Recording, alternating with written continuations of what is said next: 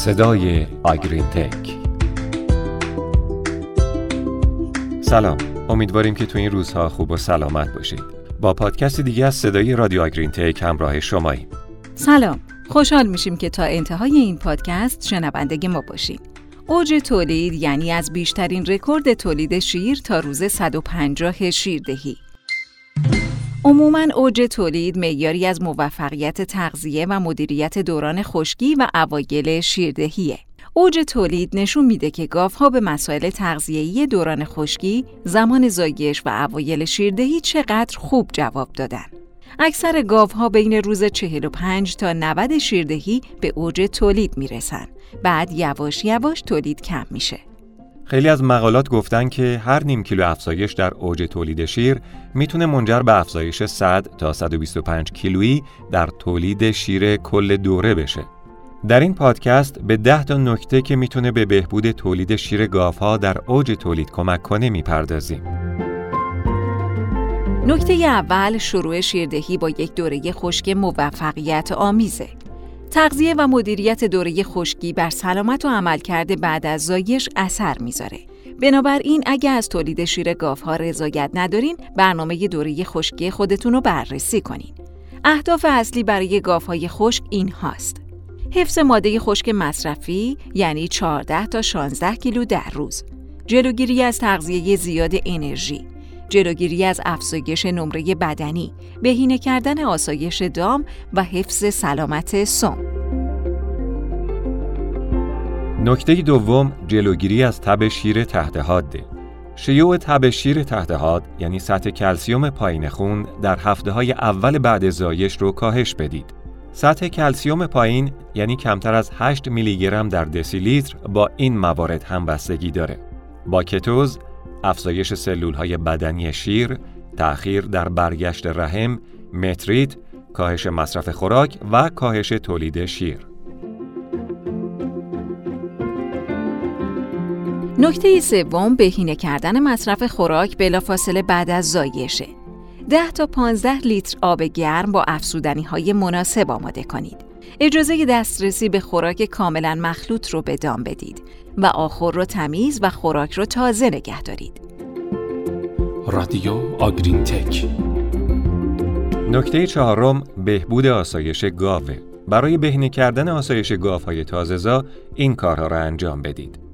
تراکم بهاربند تازه‌زا رو در حد 80 تا 85 درصد نگه دارید. گاوها رو برای 14 تا 21 روز در بهاربند تازه‌زا نگه دارید. برای هر دام 75 تا 90 سانتی متر فضای آخر فراهم کنید. تنش اجتماعی رو به خصوص برای تلیسه ها کاهش بدید. از جدا کردن گاوها به صورت انفرادی از همگلهی هاشون خودداری کنید و برای گاوهای خشک و شیرده از وسایل خنک کننده استفاده کنید. نکته پنجم حفظ سلامتی شکمبه و جلوگیری از اسیدوزه. جیره اوایل زایش باید حاوی میزان زیادی از فیبر با کیفیت قابل هضم یعنی 31 تا 35 درصد NDF باشه. برای ها در پنج روز اول زایش می‌تونید علوفه یونجه سرک در اختیار بذارید. سقف شکمبه ای رو از طریق حفظ تداوم مصرف خوراک و جلوگیری از خالی شدن آخر حفظ کنید. از بافر آزاد استفاده کنید و مصرف اونو بررسی کنید و احتمال جداسازی خوراک رو حداقل کنید چون منجر به اسیدوز شکمبه میشه. نکته ششم تشخیص گاوها با سابقه بیماری های سلامتی و متابولیکه. گاوهای دارای سابقه تب شیر، کتوز یا ورم پستان احتمالاً مجددا با این مشکلات روبرو میشن. برای جلوگیری از تکرار این بیماری ها در مورد این گاوها بیشتر دقت کنید. مثل اکثر گاوهایی که دوقلو آبستنن یا تلیسه ها که باید زودتر به بهاربند گاوهای خشک واردشون کنید. نتایج نشون میده که این گاوها هفت تا ده روز زودتر زایش می‌کنن. رادیو آگرین تک نکته هفتم بررسی نمره بدنیه. نمره بدنی مورد هدف در زمان زایش بین 3 تا 3 و 25 شما باید از رسیدن گاوها به نمره بدنی بالاتر از چهار جلوگیری کنید. این موضوع باعث میشه تا از چاق شدن گاوها در زمان زایش جلوگیری بشه. گاوهای چاق احتمال بالاتری از کتوز و کبد چرب دارند و دیرتر هم به سیکل تولید مثلی برمیگردن. نکته هشتم افزودنی های خوراکه. گاف های تازهزا نسبت به سایر گاف های گله با احتمال بیشتری هزینه استفاده از مواد افزودنی رو برمیگردونن. مطالعات از افزودنی هایی که اسم می‌بریم حمایت می‌کنند. یونوفرها در دسترس بودن گلوکوز را افزایش میدن.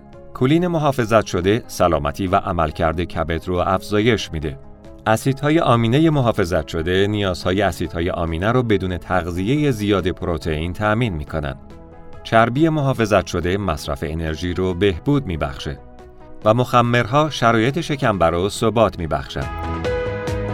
نکته نهم جلوگیری از مواد ضد تغذیه‌ایه.